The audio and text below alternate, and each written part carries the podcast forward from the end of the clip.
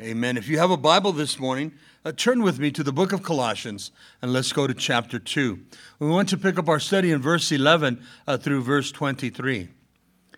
But as I mentioned in the bulletin, the title of our teaching, Jesus abolishes the law. And you're going to see the reason why. But let me give you just a little bit of background as we have been looking at this beautiful book.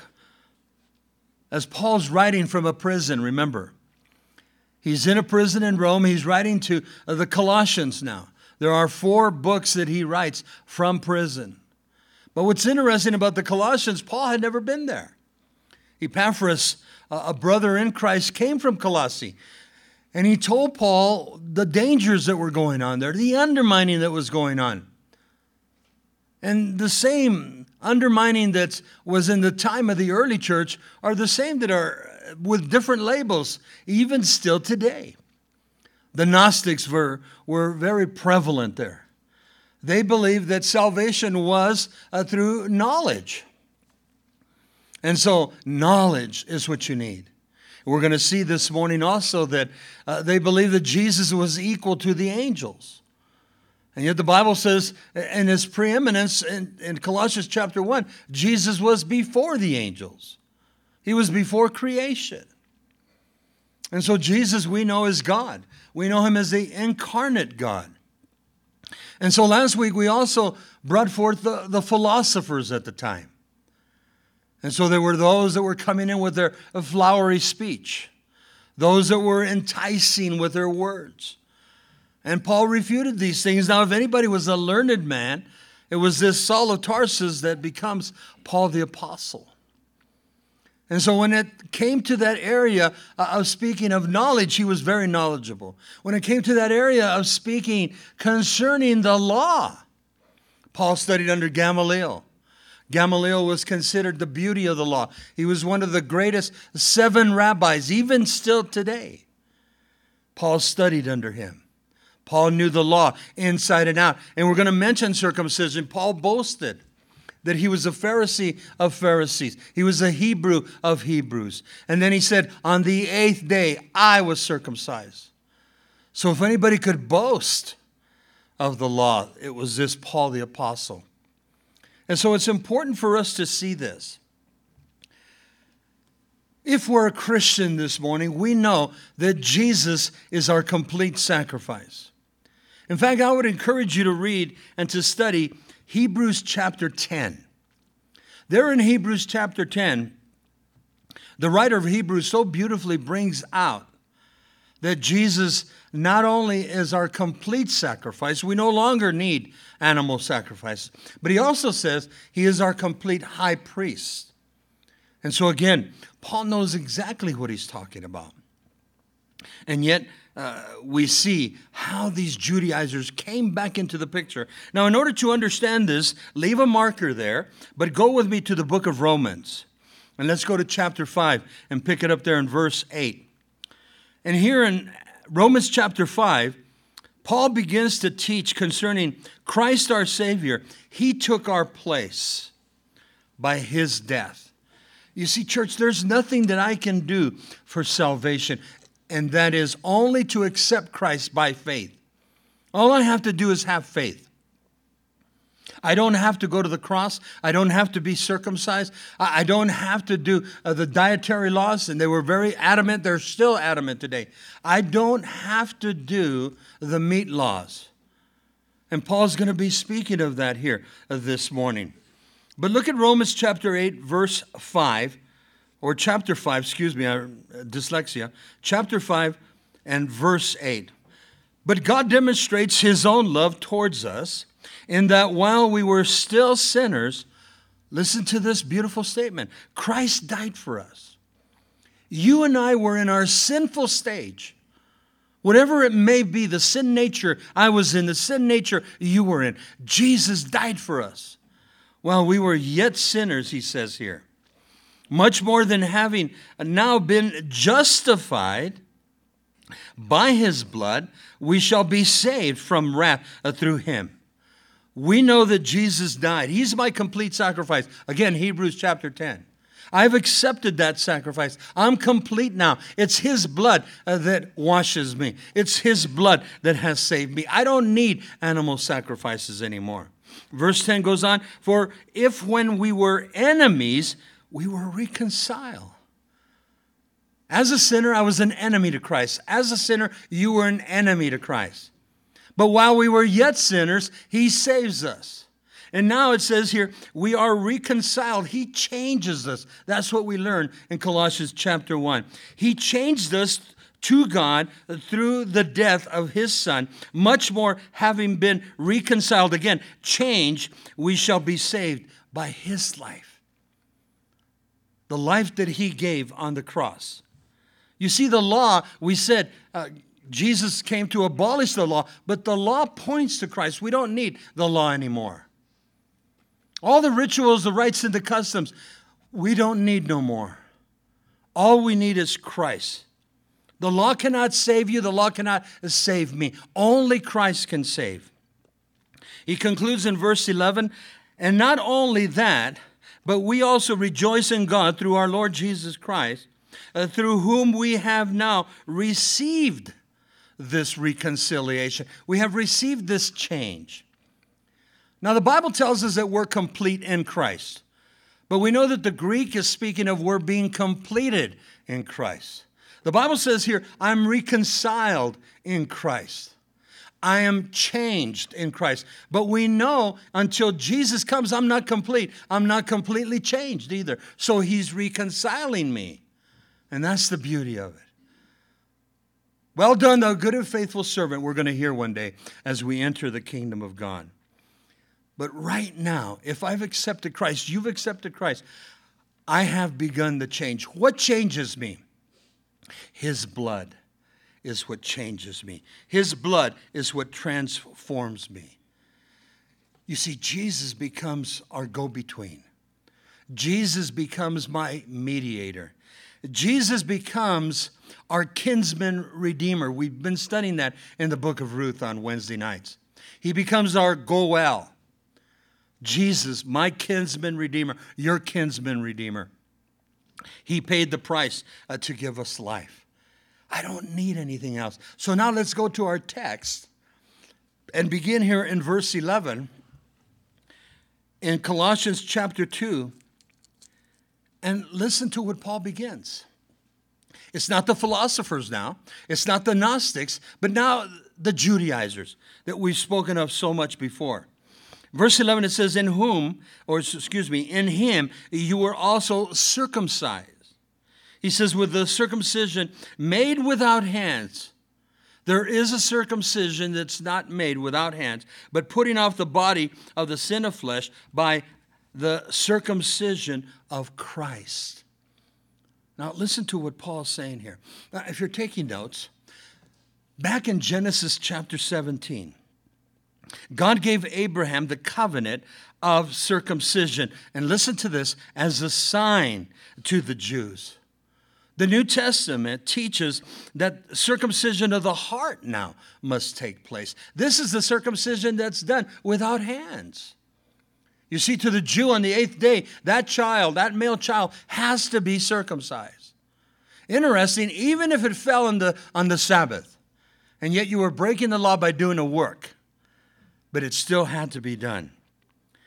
Now, this circumcision of Christ is the spiritual work Jesus accomplished in my heart and in your heart.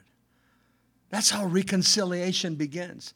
That's how transformation begins. That's how this metamorphosis through the born again experience, this is how change begins. Many times we've shared here, you should not be the same person you were even last week. There should be that change, that transformation in you. I'm going to give you two verses because uh, the Jews were so adamant circumcision, circumcision. But yet, listen to this in Deuteronomy chapter 10, verse 16, this is Moses now. Moses, the lawgiver.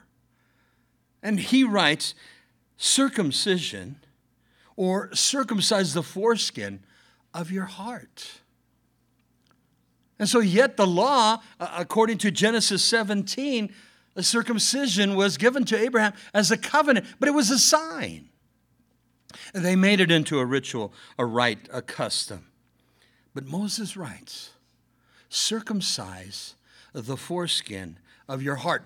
Paul picks this up, and we go to Romans chapter 2, verse 29, and Paul says, He is a Jew who is inwardly a circumcision of the heart.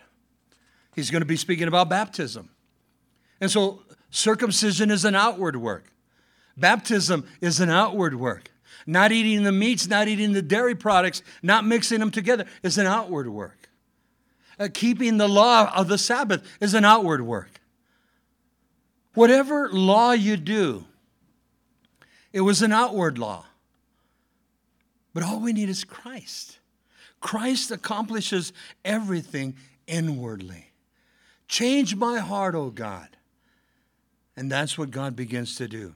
Paul came to grips with that. Notice verse 12 now. So, not only has he changed my heart, not only has he cut my heart, notice now, buried with him in baptism, in which you also were raised with him through faith in the working of God, who raised him from the dead. So obviously, Paul's picking up right after verse 12. Because of the circumcision of Christ now, we are buried with Christ when you were baptized. Also, with Jesus, you were raised to a new life because you trusted in the mighty power of God who raised Christ from the dead. We also rise from death unto life because of Christ. Now, I have not gone to the cross physically. But spiritually, I died at the cross. Spiritually, you died at the cross. And it first begins listen, you die to self. You come to saving grace and you die to self. And God begins to chip away the old man, chip away the old woman. Paul teaches here is that the ritual of circumcision and now the ritual of baptism both were outward works. They speak of the works of man, but the work that Christ has done for us is the inward work accomplished through his death and his resurrection. Salvation is only through Christ. Now, circumcision cannot save you. Baptism cannot save you. We need Christ. We shared this verse so many times, Ephesians chapter 2, verses 8 through 10. We are saved by grace through faith, not of works.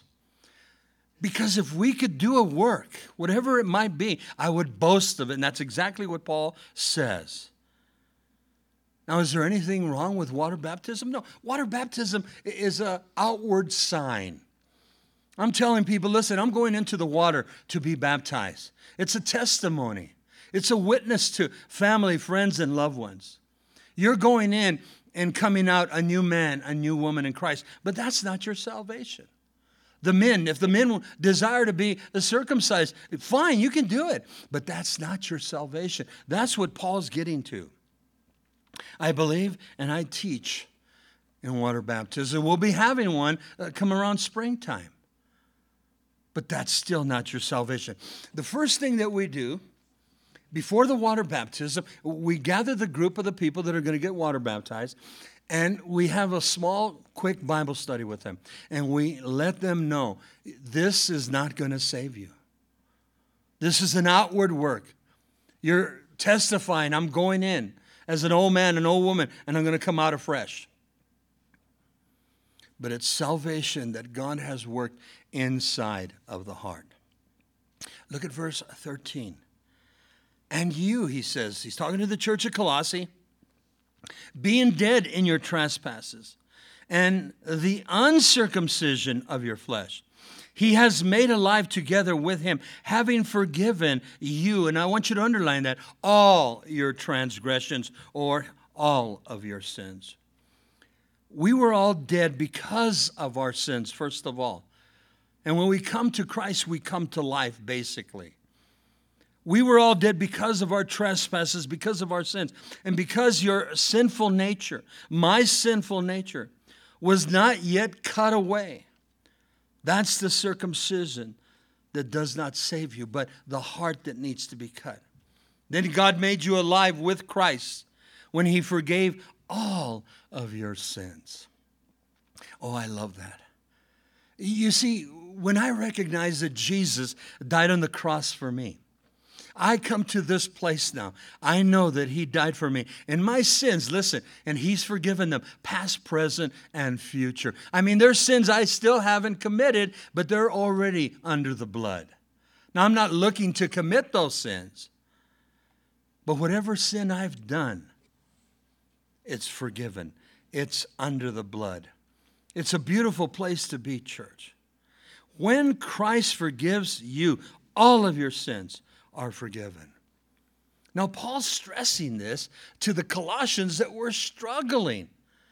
Well, maybe I need to get water baptized, or maybe I need to get a circumcised, or maybe I need to get back to the meat laws, or maybe I need to get back to the dietary laws. And it's a struggle. It's a struggle. Look at verse 14. He continues now. He says, having wiped out the handwriting of requirements that was against us, which was contrary to us, and he has taken it out of the way, having nailed it to the cross. I love that.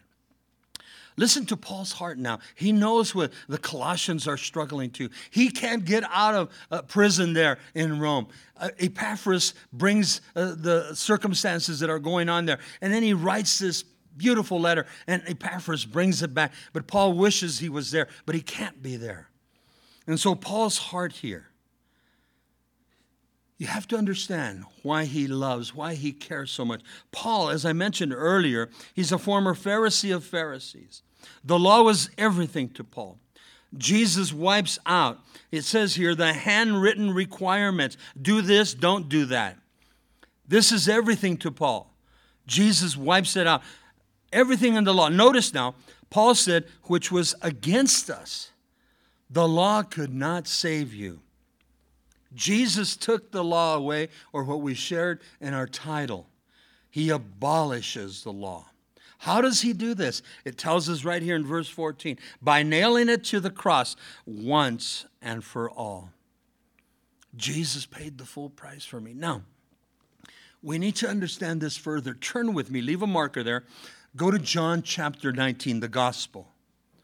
And just verses 28 through 30. Jesus proclaims at the cross, listen to the statement. You've heard it before. It is finished. It is done. It is complete. The men don't have to be circumcised anymore. The women don't have to, you know, be veiled. The women don't have to, you know, follow the dietary laws, the meat laws. The men likewise. There are so many rules and regulations. We'll share them in just a minute now. But in John chapter 19, the gospel, look at verse 28 now. After this, Jesus, knowing that all things were now accomplished, that the scriptures might be fulfilled, he said this I thirst. Now, look at the picture. Jesus is on the cross. It's close to 3 p.m. in the afternoon. He's getting ready to give up the ghost. We know that he's going to die. He's going to make this cry, It is finished. But they take some hyssop. They put it into, you know, this vinegar, this wine vinegar. It was like a sedative. And they put it up to his lips. Notice the next verse. He says, I thirst. Verse 29 Now a vessel full of sour wine was sitting there, and they filled the sponge with sour wine, put it on hyssop, as type of a branch from a tree, and put it to his mouth. So when Jesus had received the sour wine, he said, It is finished. The Greek word is tetelestai. Now, it's a beautiful statement here. It is finished, it's done. Remember Jesus in the Garden of Gethsemane prior to his death? Three times he prays, Father, if there be any other way, let this cup of death pass. But if not, let not my will be done, but your will be done. Jesus knew that he had to go to the cross for all mankind. Now, mankind has to accept that. We shared earlier, Jesus died for you, He died for me. Listen, past, present, and future. But I must accept Him. He said, It is finished. Listen to this. And he, bowing down his head, he gave up the ghost. Right then and there, the law was abolished. Remember in another passage, I believe it's in the Gospel of Matthew, the Bible says that the curtain which separates you from the Holy of Holies, it rent in two. This curtain was 15 feet square. It was very thick. They said it was 18 inches a cubit. It was interwoven uh, gold.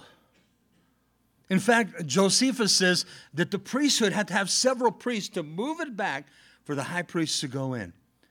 History tells us, the historians write, that after it had run into, after everything was over, months later, the Jews went back and sewed it back up, wanting the law further.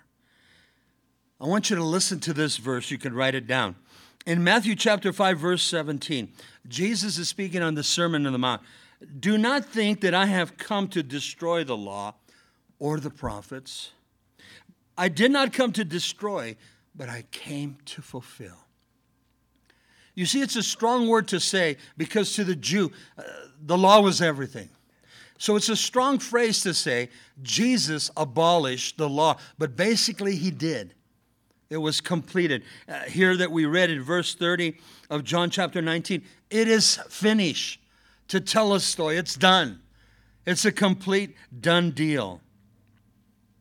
Paul's trying to convey this now to the Colossians. Look at verse 15. Let's go back to uh, our text. Having disarmed principalities, and this is the angelic realm, having disarmed principalities and powers, he made a public spectacle of them, triumphing over them in it. Listen to the translation Jesus spoiled, or he disarmed, or he put out of commission all spiritual powers. We know that a third of the angels followed Lucifer. We know that Lucifer was an archangel, I believe. He was in charge of the music, Ezekiel chapter 28. But in Isaiah 14, he said, I will ascend upon the Most High. Pride sets in. He wasn't content being an archangel of God. And in Revelation chapter 12, it says that the dragon uh, took a third of the stars, which I believe are the third of these angels. And so many times, the enemy thinks he wins. You see, the enemy wanted Jesus on the cross, but little did he know what Jesus was going to accomplish on the cross. It is finished, it's done. No more animal sacrifices, no more high priests. I'd done it all basically at the cross. Now, Jesus disarmed, put out a commission, all spiritual powers, Satan, the fallen angels. Uh, at the cross at Calvary 2,000 years ago, they were defeated. The victory is ours through Christ Jesus, those of us that are saved. Now, I'm not going to leave you there without explaining this. Okay, if the victory was taken at the cross, why do we still struggle with a demonic realm? Because the devil is not complete yet. Oh, he's still here. He's alive and well on planet Earth but he was defeated at the cross. Now, I want you to write this down. In Revelation chapter 20, verses 14 and 15, at the conclusion of the great white throne judgment, after the 1,000 year reign of Christ, the books are open. And then it tells us that finally Satan is cast in to the lake of fire. And even at the end of the 1,000 year reign, Satan is, is bound in hell. And then he's loosed for a season. It's amazing to me that the earth repopulates in that thousand year reign, and then Satan comes to tempt. And there are going to be those that are going to follow. How is that possible? Bible says even the very elect uh, can be deceived. You see, the law was everything to the Jew, and they could not let go. And now, uh, these Gnostics thought everything was about the angelic realm. They even referred to Jesus and, not, and the teachings of Gnosticism that Jesus was an angel. And the, as we studied in Colossians chapter 1, the preeminence of Christ, He is everything. He is before all things. He was before creation. God always was and always will be. I was doing some background study back up in verse 14, the handwriting of requirements. The law is incredible. There's three aspects, and I forgot to mention them to you.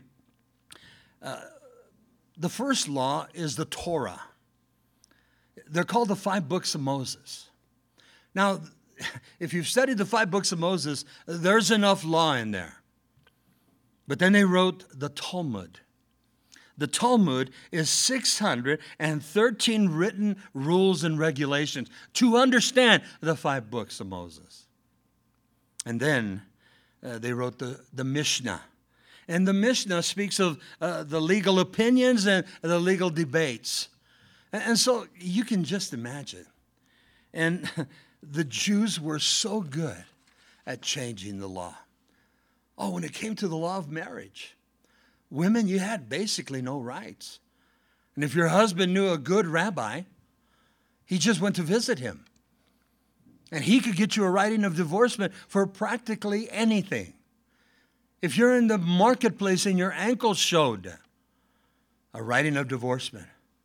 God forbid, but you, you know, you burned the fish, a writing of divorcement.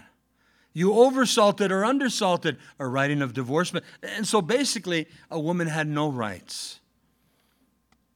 And so Jesus abolished that.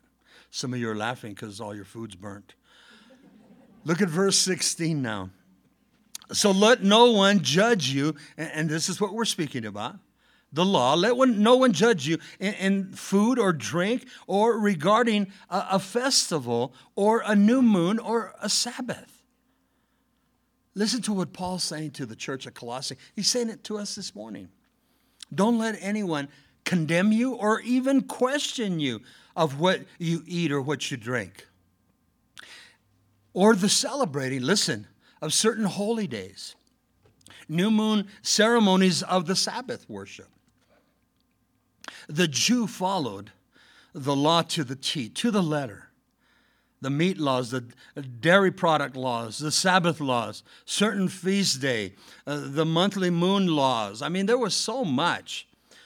Now, the first time I had the opportunity uh, to go to Israel, you see these things firsthand. And so it was Friday, and we were out, you know, touring, but our guide was so quick, he wanted to get back in town because we at this time we were in Jerusalem, and on Friday at dusk the Shabbat begins. Now our guide was a born again Christian, a completed Jew he called himself, but still because you know because of Judaism, what he was raised in, he couldn't wait to get home and be with his family and lighting of the candles and such, and the ritual, the rite, the custom. But I thank God he knew that he's saved. He's born again of the Holy Spirit, not because of the rituals, the rites, or the custom. But we started to see people in Jerusalem, the businesses, they just shut down. And I was all excited because I thought, man, this is neat. At least they're practicing something. And he goes, oh, they don't even care about it. They just care that it's a day off. Remember when we used to get President's Day off or Martin Luther King Day? You didn't care about their birthday. He just wanted the day off. I can't wait till Cesar Chavez has a day off so we can, you know. but the law, church, the law. When Mary and I finally went to Israel together, they separate the meats and the dairy products. For breakfasts, you got all the cheeses you want, you got all the milk you want, all the cereals, all the eggs. They would make egg salads. There's no way you're going to find bacon or sausage. No meats at all. They separated that. And then when we came back for dinner, I'm going, man, I want to have some cheese with some bread. Nope, no dairy products now. It's all meat products or fish. And then so Mary orders a cup of coffee. And I drink my coffee black. The guy brings it and she goes, I need cream. Oh, sorry, we can't sell cream because that's a dairy product. But then he says, listen, go out to the foyer. There's a man out there with a cart, and he'll sell you a little cream for the Gentiles. So she has to get up, go out there, and bring it back in. But it's okay if you do it that way. You see, they'll get around the law, whatever it takes to accomplish what they need to accomplish. Okay, those of us that were formerly Catholics, last Wednesday was Ash Wednesday. Boy, you have to get the ashes. And remember, 40 days of Lent, you got to give up something. Now, don't raise your hand, but how many of us used to give up broccoli? Remember that? I wasn't the only one. See, I went through Catholic school system, so I know. But my grandson, he calls up the house and he says, Grandpa, why? Because there's some other cousins with him now, and they're going to Catholic school. They go, uh, How come they giving up things for Lent? What's Lent? What can I give up? And then they have dirt on their forehead. How come I don't have dirt on my forehead? This is, this is tough on a 10 year old. They don't understand it. So then one of the other nephews, listen to this, he gives up a video game for 40 days. But his older brother does not give up the video game. So for 40 days, the other brother's going to be right here. He's just watching him. You're killing a little kid, man. They don't understand giving up for 40 days. I remember my dad. He gave up drinking whiskey for 40 days, but he drank wine and beer every day for 40 days. You see, it's a cop out, man. That's why I said, All right, Lord, I'm giving up broccoli. Come on. Okay, you want some more lima beans? I'll give those up too. So it's just the ritual. I'm not making fun of this, but it was comical because we, you know, we would try to do the least thing. Oh, I remember one, uh, probably seven or eight years old, and my mom was determined we're not going to watch TV, we're not going to listen to radio uh, for 40 days. Now, we didn't have a lot of stations back in Southern Cal at that time. I think we had six stations. Impossible. Some of you don't understand that, do you? But we were in torment. And then she put a shroud over, you know, the television and a shroud over the radio.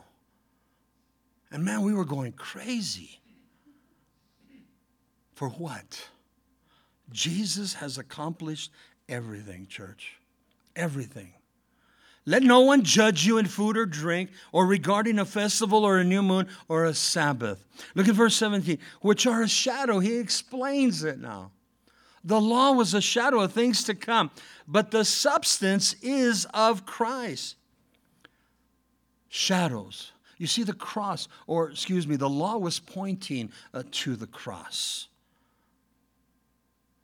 The Jews did not see that Genesis 17, it, was a sign that was given to Abraham, circumcision. Oh, they made it into a ritual, a rite, a custom. Remember Paul in his testimony? He says, Man, I boasted on the third day or the eighth day, I was circumcised. But seeing, verse 17, there's shadows referring to all the particulars of a shadow of things to come. Shadow, not sketches or outlines, but I like this a picture of, as showing the body. The Mosaic ritual law was a shadow, a picture of the things to come. The things that was to come was going to be the New Testament, and in this New Testament, Christ was going to be the complete sacrifice, and he was going to bring in grace. No longer the rituals, the rites, the customs. This substance, or the body of Christ, is what has come. Now, here's the key of verse 17. The Old Testament was the shadow of the New Testament that was to come. It's done now, it's complete. The Old Testament sacrifice was a shadow of the complete sacrifice in and through Jesus Christ, who is here now. Again, in Hebrews chapter 10, he is our complete sacrifice. In Hebrews chapter 10, he is our complete high priest. And so the beauty of what Christ has done, and, and the word abolish is a harsh word, but he has abolished. He has completed it. This is why when he gave up the ghost, he says, It is finished. Then Paul goes on. Look at verse uh, 18 now. Let no one cheat you of your reward. That reward is your salvation. Let no one cheat you of your reward, taking delight in false humility and worship of angels. That's what the Gnostics did. intruding into those things which he has not seen, vainly puffed up by his fleshly mind. Now, I mentioned earlier the Gnostics taught that angels were our advocates, our go betweens, our lawyer for our defense, not Christ, because they considered Christ one of the angels. So Paul responds, Let no man cheat you. Listen to the translation. Let, let no man defraud you. If you have a King James, let no man beguile you. That's exactly what Satan did, the Lucifer, uh, the serpent, back in Genesis chapter 3. Let no man defraud you of your reward or your salvation. Listen, you're not saved unless you do this. You're not saved unless you do that. And they begin to give you additives. These false teachers, Paul says, they take delight, or a better translation, they take pleasure in their false or their fake humility. Not true humility of the heart. And so many times you see this even on the airways. You see a preacher come out and he comes out so humble, and basically all he wants is your finances. Not true humility of heart, but pride. And that was the downfall of Lucifer in Isaiah 14. They worship angels and they ask you to worship angels. The Bible teaches otherwise, Old Testament, New Testament, forbidding the worship of angels. They intrude or they dwell in the unseen, the spiritual things. They're always into the spiritual realm, which so easily can become the demonic realm. The cults are so driven by this. Why? Because they are puffed up, filled with pride filled with the intellect of the world. That's what the Gnostics believed. Look at verse 19 now. And not holding fast to the head. This head is Christ. Not holding fast to the head, from whom all the body, speaking of the body of Christ, nourished and knit together by joints and ligaments, grows with the increase that is from God. He's using body terminology but at the same time, the head is Christ. The body is the body of Christ. But notice that he uses this word knit. We're going to get to that right now. Not taking hold of the head, the head which is Christ, from which the whole body, the true church, is nourished. Listen, supplied spiritual life and life eternal because we are knit. Listen to the translation. United together the Bible says we're all one in Christ, compacted together, but I like this translation. We are glued together in Christ. The body is linked together in Christ Jesus. And here's how we grow, church. Here's how we nourish because of Christ through his word. We learn from the word of God. In 2 Timothy 2:15, Paul writes to young Timothy, study to show thyself approved unto God, a, a, workman that rightfully divides the word of truth. That's what we're doing here this morning. But to study, not just to read, but to study. Study the word. If you've been part of our ministry long enough, you know that we're going to teach you the word. If you go to another Calvary chapel, they should be also teaching you the word. Not a sermonette, but to teach you the word of God. And we're going to hit all of the doctrines. Notice verse 20 now. Therefore, if you died with Christ from the basic principles, now, principles here are the rudiments or the fundamentals of the world. Why, as though living in the world, you do you subject yourself to regulations? The word regulations is uh, the ceremonial traditions of man. And so in verse 20, listen to what Paul's saying. Since you have died with Christ, Bob's been nailed to the cross. You've been nailed to the cross. It's a spiritual thing. Since you died with Christ, you have accepted Jesus uh, into your life and the work on the cross, and He has set you free from the evil powers of this world. So, why, listen, why do you keep on following the rules of the world, such as, and he's going to go into verse 21. Look at it real quick. Do not touch this, do not taste that, do not handle that. We'll get to that right now, but just for your notes, in Acts chapter 10, Remember Peter? He's hungry. He's on top of the roof, and he's at Cornelius' house. Cornelius is a Gentile. Peter, strict Jew. And God lowers this beautiful sheet. And on that sheet, I believe Peter saw a rack of lamb. I believe Peter saw, you know, sausage. I believe Peter saw the biggest pork chops in the world. These are all pork products. Peter tells the Lord, Not so, Lord, I have never touched. But Jesus said, Don't call anything wrong which I have cleansed. Now, to understand this further, verse 20, turn with me to Romans chapter 6. Romans chapter 6, look at verse 1. And here, Paul speaks to the church at Rome. We are dead to sin, alive to God now. And so be careful when somebody says, touch not, taste not, handle not. I don't have to get caught up into these rituals. And so, Romans 6, look at verse 1. He begins, What shall we say then? He's asking a question. Shall we continue to sin that grace may abound? In verse 2, certainly not. How shall we who are who died to sin live any longer in it? The translation I love here, he says, Certainly not. It's better translation perish that thought. Put that out of your mind. How shall we who died to sin live any longer in it? I should have nothing to do with sin, and yet I am a sinner. You are a sinner. And I thank the Lord that it's covered under his precious blood. In verse 3, or do you not know that as many of us as were baptized into Christ Jesus, were baptized unto his death. I like that. Therefore, we were buried with him uh, through baptism unto death, into death, that is, that just as Christ was raised from the dead by the glory of the Father, even so we also should walk now in the newness of life. Verse 5 For we have been united together in the likeness of his death, certainly also shall we be in the likeness of his resurrection. Now, I have not resurrected yet. You have not resurrected yet. But in Christ, I already have.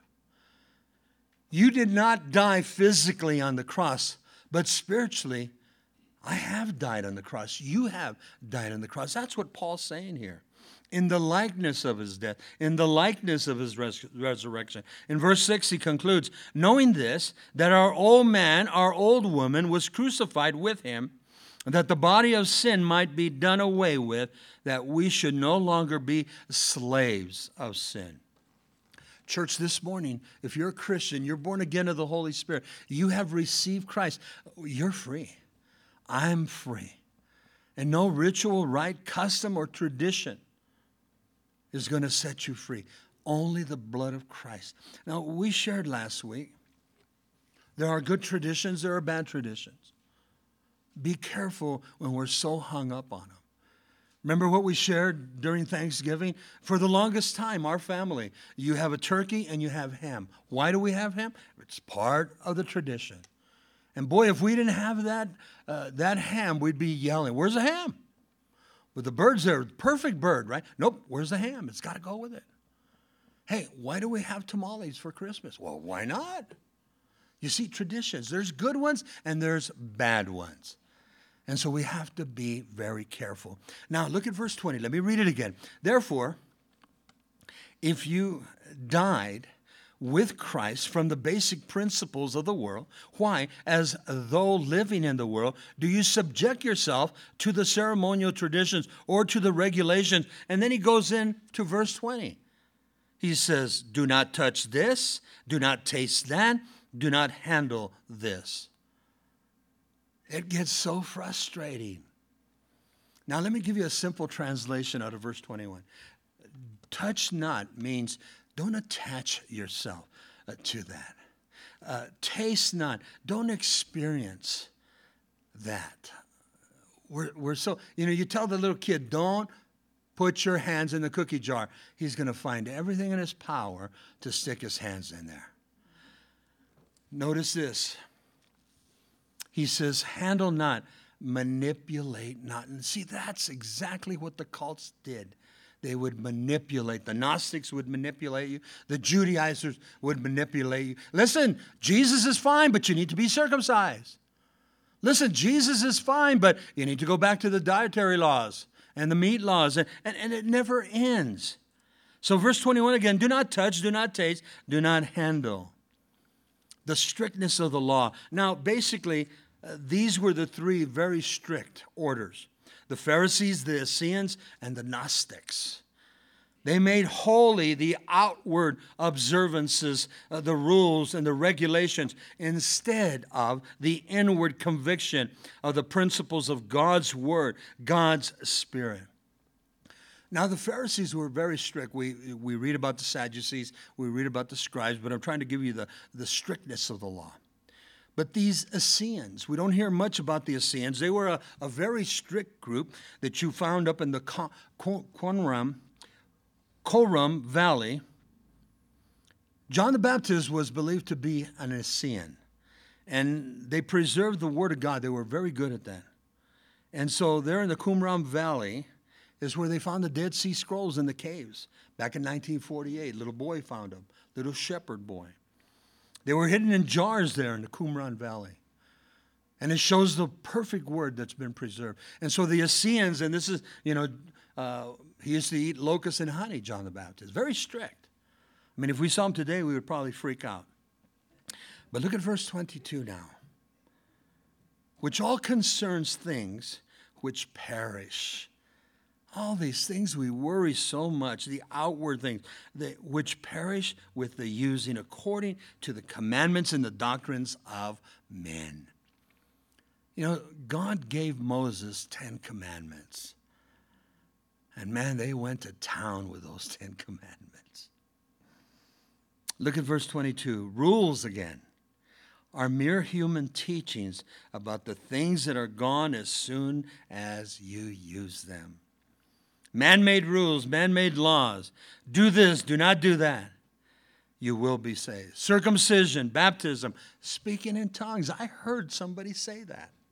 Listen, brother, you're not saved till you speak in tongues. Where does that say it? In Scripture. And so you put pressure on people. So here in verse 22, here is the key. Listen. Where is the grace of God? Where is the grace of God? Where is His mercy? Where is His love? The grace of God that endures forever. His mercy endures forever. His love endures forever. And so let's say Jesus left that law. Listen, if you eat one pork product, you're in trouble. And so you go hang out at the ballpark and somebody hands you a bag, you're watching the game, you didn't realize they're not poly seeds, but they're pork rinds and you just chewed on a pork rind. And all of a sudden you go, oh man. You see what it does to you? I'm probably seven, eight, nine, ten years old. I was back at St. Joseph's Catholic School in the pavilion. I told some of you. It was Friday. And in those days, no meat on Fridays. My mom, she makes me a bologna sandwich. I'm biting the bologna sandwich. Sister Antonia Maria comes from this side and smacks me upside the head. You are eating meat, mister. And I'm going, ah, trying to get rid of it. I was convinced I'm going to hell. You don't do that to a 10 year old. Man, too much rituals, rites, customs, traditions that we fail at. We fail at. Look at the conclusion now, verse 23. These things indeed have an appearance of wisdom in self imposed religion, false humility, the neglect of the body. They are of no value against the indulgence of the flesh. The best way to understand religion, religion is man made. Nimrod was trying to get to heaven, and he builds a ziggurat back in Genesis. Then he takes an arrow and he shoots it to heaven like he's going to reach the heavens. God caused the Tower of Babel, remember? The confusion of tongues. Religion is man always trying to reach God, but a relationship is God reaching down to man through his precious Son, Jesus Christ. Look at verse 23. Rules may be seen wise because they require strong devotion. Man, it was murder because we tried to give up broccoli, but the nun said, no, it has to be a candy bar. It has to be something you like. And, and then naturally, everybody would tattle on everybody. Oh, I know what he likes. He likes Butterfingers. I know what he likes. He likes Abba Zabbas. Some of you don't even know what an Abba Zaba is. But listen, to do these rituals, rites, customs, they require devotion, humility, and severe bodily discipline but they have no effect when it comes to conquering a person's evil thoughts. So you do all the rituals outwardly, but it's still in here. And it's still in here, your sin nature. And this is why Paul says what needs to be cut is the circumcision of the heart. The heart is callous, the heart is prideful, the heart is sinful. That's what needs to be cut. And so we've come to the born again experience. And I pray this morning that God has cut your heart. And you don't want to, you don't desire to. I don't want to go back into the bars. I, I don't want to sell drugs. I don't want to curse. It bothers me when I hear curse words. That's the process of God changing you, transforming you. Ladies, gentlemen, if, if you're a gossiper, God hates that. Give it to God. Be careful. So many little things we get tripped on. Um, it's tax season, right? Watch out what you tell your tax man. How much do you give to the church? Oh, millions. Be careful.